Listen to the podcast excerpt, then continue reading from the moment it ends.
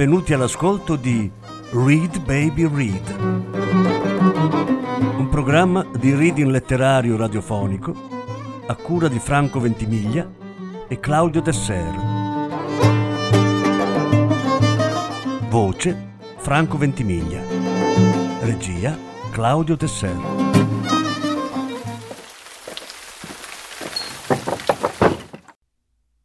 La metamorfosi di Franz Kafka. Lettura in più parti. Nona parte.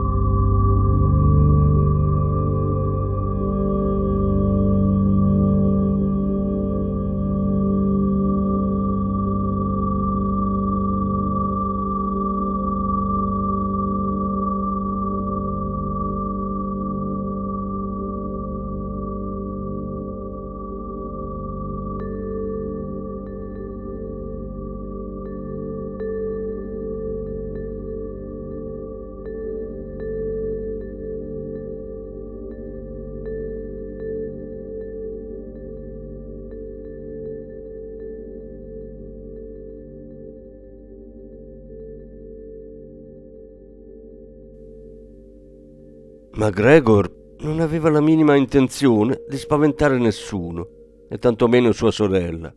Semplicemente aveva cominciato a voltarsi per tornare in camera sua, e questo procedimento risultava molto vistoso e complicato, perché, malconcio com'era, doveva aiutarsi col capo nella difficile manovra, alzandolo e abbassandolo più volte fino a terra.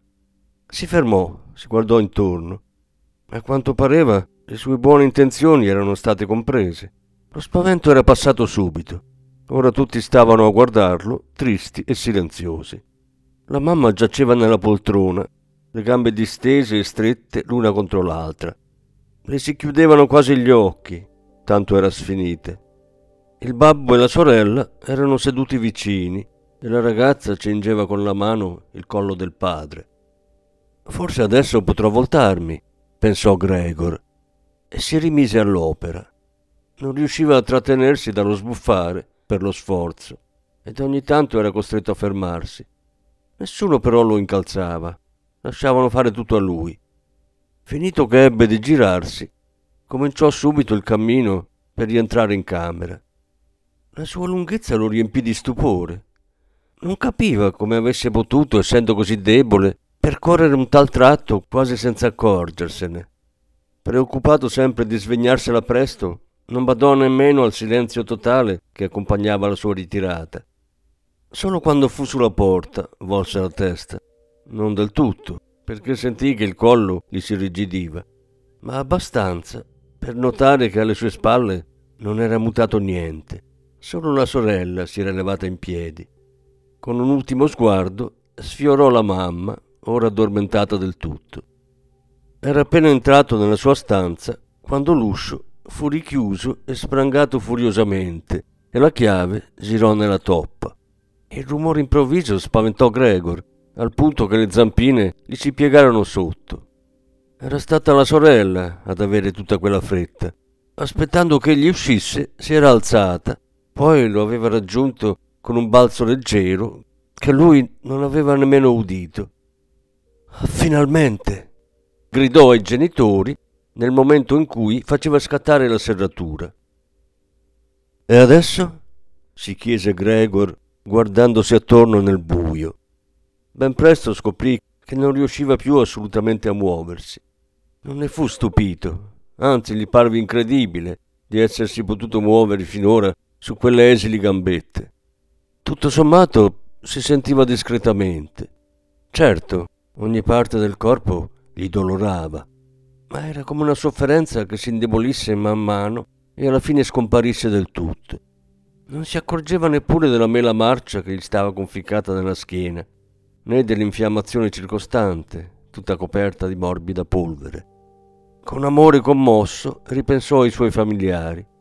Della necessità della propria scomparsa era convinto, se possibile, ancor più fermamente della sorella. Rimase in quello stato di vacua e tranquilla riflessione finché l'orologio del campanile suonò le tre del mattino. Vide ancora dalla finestra cominciare a sbiancarsi ogni cosa. Poi, senza esserne cosciente, chinò definitivamente il capo e dalle narici esalò fievole l'ultimo respiro.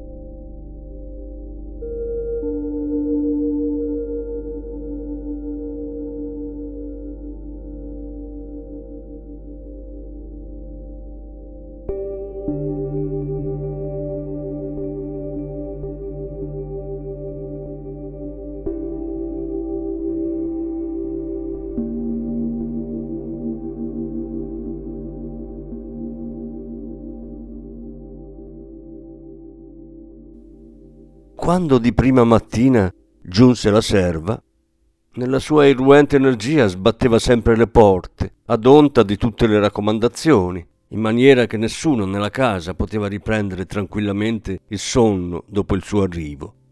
Andò come al solito a trovare Gregor e a tutta prima non riscontrò nulla di nuovo. Pensò che facesse apposta a starsene immobile, che volesse darsi le arie di offeso. Gli attribuiva infatti piena capacità di intendere. Poiché aveva in mano una lunga scopa, provò, di sull'uscio, a fargli il solletico ma neppure così ottenne successo. Stizzita, gli menò una piccola botta e solo quando si accorse di averlo spinto in là senza che lui resistesse, fu presa dai sospetti. Non ci volle molto perché accertasse la verità delle cose. E allora sbarrò gli occhi e fece un fischio di meraviglia. Ma incapace di trattenersi a lungo, spalancò la porta della camera da letto e gridò con la sua vociona nel buio Vengano a vedere, è crepato. È qui disteso, belle morto e crepato. I coniugi Samsa si drizzarono a sedere sul letto nuziale e dovettero anzitutto superare lo sgomento provocato dalla voce della donna, prima di capacitarsi della notizia che aveva dato. Ma subito marito e moglie, ciascuno dal proprio lato, scesero a precipizio dal letto. Il signor Samsa si buttò la coperta sulle spalle la signora restò solo con la camicia da notte ed entrarono nella camera di Gregor. Frattanto si era aperta anche la porta del tinello dove Grete dormiva da quando avevano accolto i pigionanti. Era tutta vestita, come se non avesse chiuso occhio, ed anche il pallore del suo viso sembrava testimoniarlo. Morto? chiese la signora Samsa, guardando la serva con aria interrogativa sebbene anche lei potesse constatarlo, anzi vederlo senza bisogno di constatare nulla. Credo bene, rispose la donna, e a prova di ciò spinse con la scopa il cadavere di Gregor ancora per un buon tratto. La signora Samsa fece un gesto come se volesse fermare quella scopa, ma non lo completò. Beh, disse il signor Samsa, possiamo ringraziare Dio. Si fece il segno della croce imitato dalle tre donne. Guardate, disse, com'era magro. Da un pezzo non mangiava più niente. Come gli si portava il cibo in camera, così tornava indietro. Ed effettivamente il corpo di Gregor era secco e piatto. Lo si vedeva chiaramente, ora che non stava più eretto sulle zampine e non c'era nessun altro motivo di distrazione. Vieni un momento in camera nostra, Grete, disse la signora Samsa con un malinconico sorriso e Grete, data un'ultima occhiata alla spoglia, seguì i genitori nella stanza matrimoniale. La serva chiuse l'uscio e spalancò ben bene la finestra. Era ancora presto, ma all'aria fresca si mescolava già un lieve tepore. Marzo stava ormai per finire.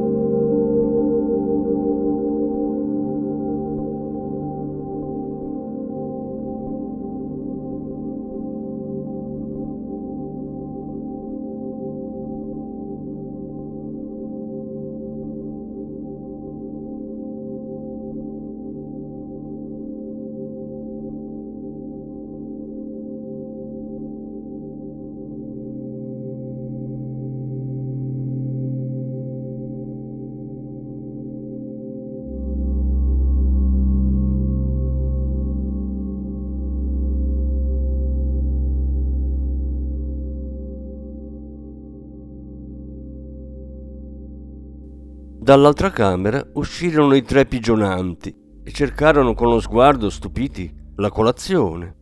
Nessuno si era più ricordato di loro. E la colazione dov'è?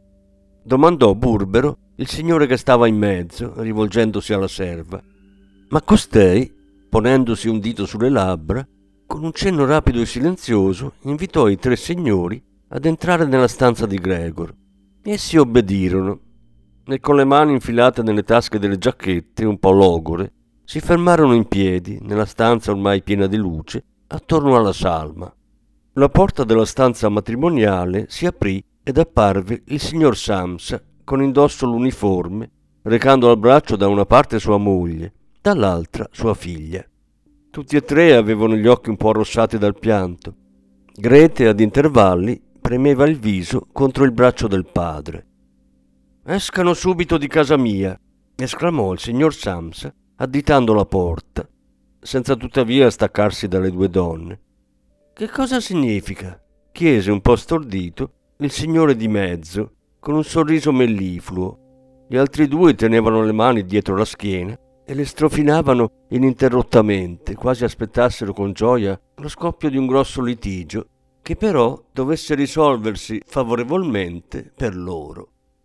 Significa esattamente quello che ho detto, rispose il signor Samsa, e formando una linea retta con le sue due accompagnatrici, avanzò verso il signore di mezzo. Questi era rimasto immobile e fissava il pavimento. Si sarebbe detto che nella sua testa le cose andassero conformandosi a un nuovo ordine. Va bene, ce ne andiamo, disse poi, alzando gli occhi verso il signor Samsa, come se, preso da un improvviso accesso di umiltà, chiedesse il suo beneplacito anche per quella decisione. Il signor Samsa si limitò ad accennare brevi assensi del capo guardandolo con gli occhi sgranati. L'altro allora si diresse a gran passi verso l'anticamera.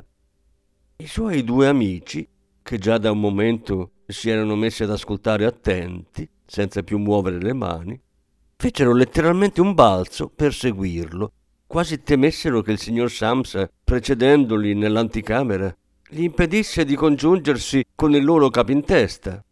Tutti e tre, in anticamera, tolsero i cappelli dall'attaccapanni, i bastoni dal portaombrelli, si inchinarono silenziosi ed uscirono dalla casa. Mosso da una diffidenza che si rivelò subito del tutto infondata, il signor Samsa con le due donne avanzò sul pianerottolo.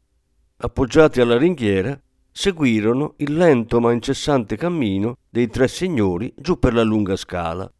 Ad ogni piano una determinata curva li celava alla vista, ma riapparivano dopo pochi secondi. Via via che scendevano più giù, l'interesse della famiglia Samsa andava scemando, finché, quando un garzone di macellaio che saliva con in capo una cesta li ebbe incontrati e superati, il signor Samsa e le donne si staccarono dalla ringhiera e tutti e tre, come sollevati da un peso, rientrarono nell'appartamento. Decisero di dedicare quel giorno al riposo e ad una passeggiata. Era una piccola vacanza che non solo si erano meritati, ma di cui avevano assoluto bisogno. Si sedettero perciò intorno al tavolo e scrissero tre lettere di giustificazione. Il signor Samsa alla direzione della banca, la signora al suo committente e Grete al suo principale. Mentre scrivevano, entrò la donna di servizio. Se ne andava, disse, perché aveva finito il lavoro del mattino. I tre si limitarono ad annuire senza alzare gli occhi, ma accorgendosi che la donna non si decideva ad uscire, la guardarono corrucciati. Ebbene? Chiese il signor Samsa. L'altra se ne stava ferma sulla porta sorridendo, come se avesse da comunicare qualche bella notizia, ma volesse un'esplicita richiesta prima di parlare. La piccola penna di struzzo che le ornava il cappello e che da quando l'avevano assunta formava l'oggetto delle ire del signor Samsa, dondolava lievemente qua e là. Si può sapere che cosa vuole? domandò la signora Samsa, che più degli altri riscuoteva la sua deferenza. Già, già, fece lei, e rideva tanto di cuore da non poter continuare a parlare. Beh, quanto alla questione di portar via quell'affare di là, volevo dire, non hanno da preoccuparsi, è già tutto fatto. La signora Samsa e Grete chinarono il capo sulle loro lettere, come se volessero riprendere a scrivere.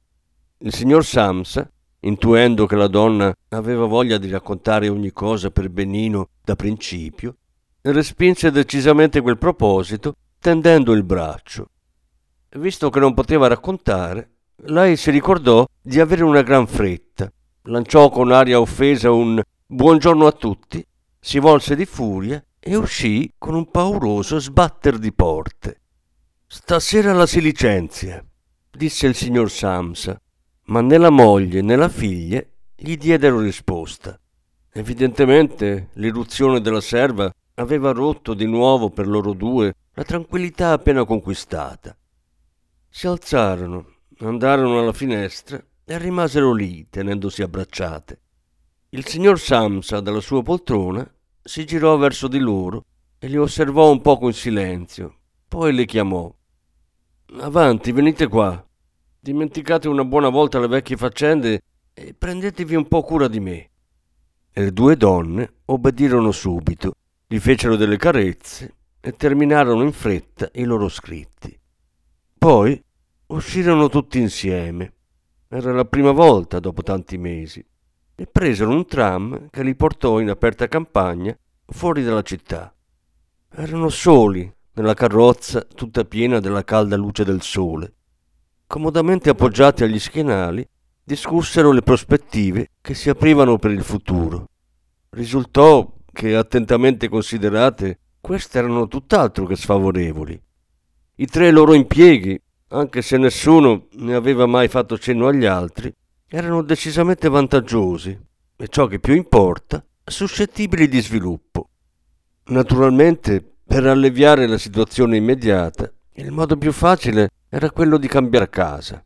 Avrebbero cercato un quartierino più piccolo e più economico, ma in posizione migliore e comunque più pratico dell'attuale, che era stato scelto da Gregor. Mentre così chiacchieravano, i coniugi Samsa, guardando la loro figliola farsi sempre più vivaci, si avvidero quasi contemporaneamente come, nonostante tutto il soffrire che le aveva smunto le guance, negli ultimi tempi essa si fosse trasformata in una bella e florida giovinetta. Si fecero più zitti e quasi inconsciamente, intendendosi con gli sguardi, convennero che presto sarebbe giunto il momento di trovarle un buon marito e quasi a confermare quei nuovi sogni e buoni propositi, al termine del percorso la ragazza si alzò per prima, stirando le giovani membra.